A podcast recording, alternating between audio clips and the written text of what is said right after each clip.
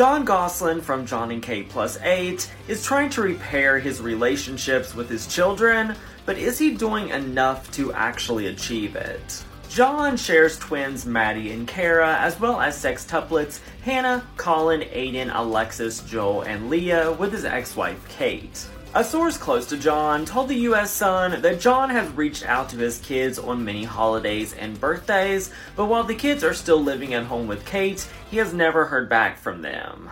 But he has high hopes that as soon as they are all out of the house and Kate can no longer push her agenda, he can begin to rebuild a relationship. They said he realizes it will take time, but he will do everything to make up for their lost years together. Jon said the last time he spoke to Alexis, Aiden, Leah, and Joel was in 2018.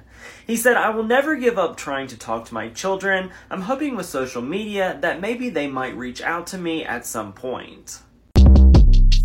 Short Cast Club.